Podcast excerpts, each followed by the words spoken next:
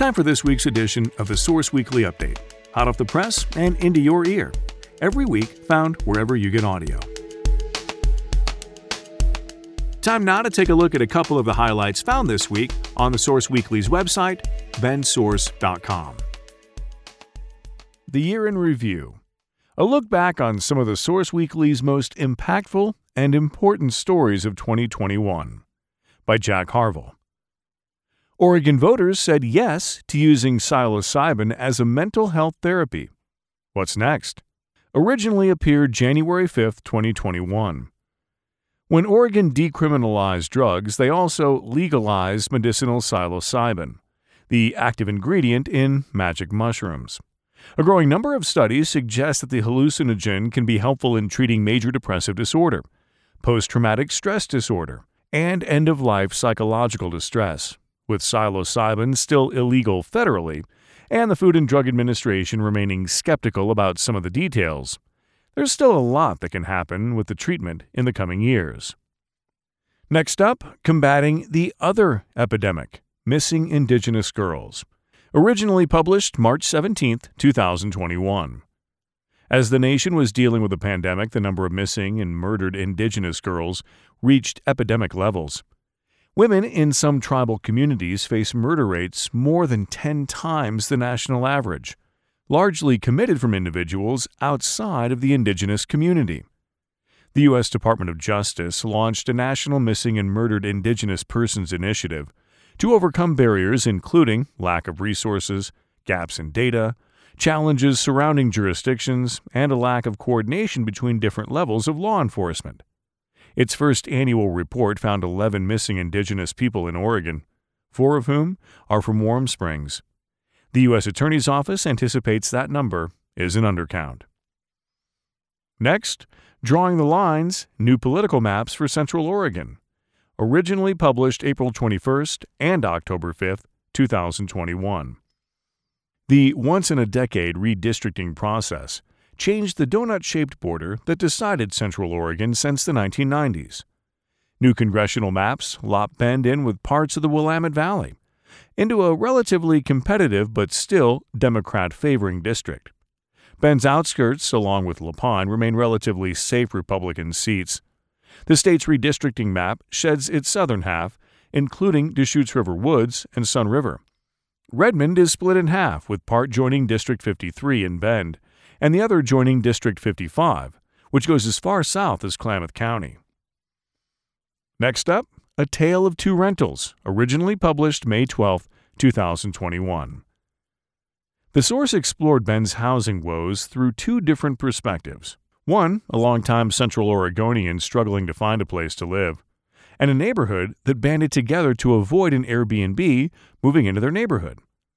Bendites' difficulties finding adequate and affordable housing intertwines with home construction, underutilized housing stock, and tourism. We don't know how the region will adapt to alleviate these growing pains, but until it does, neighborhoods and individuals will have to navigate the tumultuous path toward housing stability. Next up, Two Dead at Hunnell Campsite, originally published June twenty-ninth, twenty twenty-one.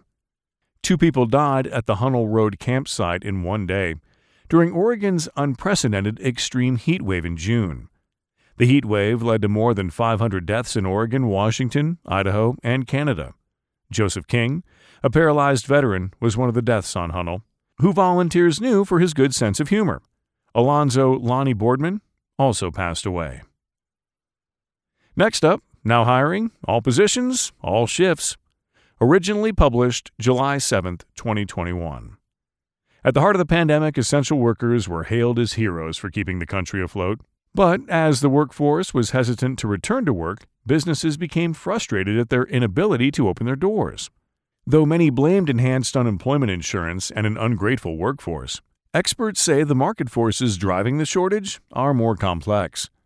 The difficulty of getting to full employment after mass layoffs, an unprecedented amount of quitting, baby boomers reaching retirement age, growth in the economy, and the competition among businesses to offer the best wages and benefits, all factored into the shortage. Wages rose, but often at the cost of increased responsibilities. Oregon, originally published October eleventh, twenty twenty-one. Frustrated with the Democratic supremacy that reigns in Oregon government, the rural eastern and southern parts of the state have been overwhelmingly voting in favor of exploring the idea of joining Idaho. It's not a secession, but it's a vote to start looking into the possibility of a county becoming a county of Idaho, said Mike McCarter, a leader in the movement.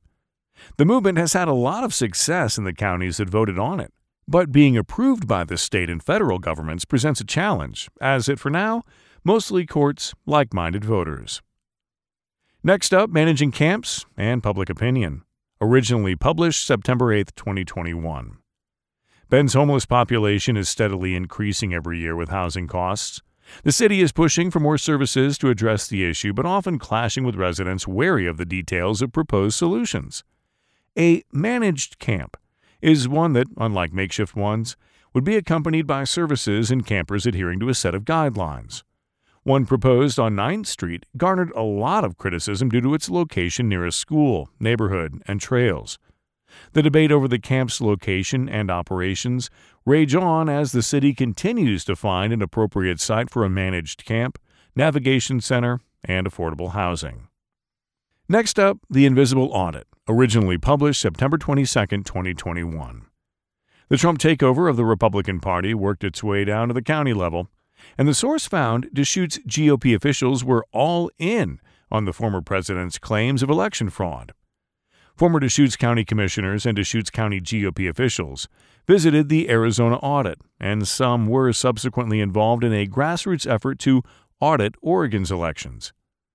We have an election integrity subcommittee that is going to be looking at the processes in our county, and then trying to share this with other state officials and work through some of these questions that have been raised, just watching this. Former Deschutes County Commissioner Phil Henderson told the Gateway Pundit, a far-right news and conspiracy website. And finally, Barry Washington, originally published September twenty-first, twenty twenty-one. Barry Washington Junior lived in Bend just a little over a month before he was shot and killed outside of the Capitol, a nightclub in downtown Bend. Washington, twenty-two, was shot by twenty-seven-year-old Ian Cranston after getting into an argument and scuffle after approaching Cranston's girlfriend, according to District Attorney John Hummel. On December tenth, Cranston's trial was scheduled for November first, twenty twenty-two. Thanks for listening to this week's edition of the Source Weekly podcast. For more on these and other stories, pick up a free copy of the Source Weekly or visit our website, Ventsource dot com. Thanks for listening. I'm Sam Scholl.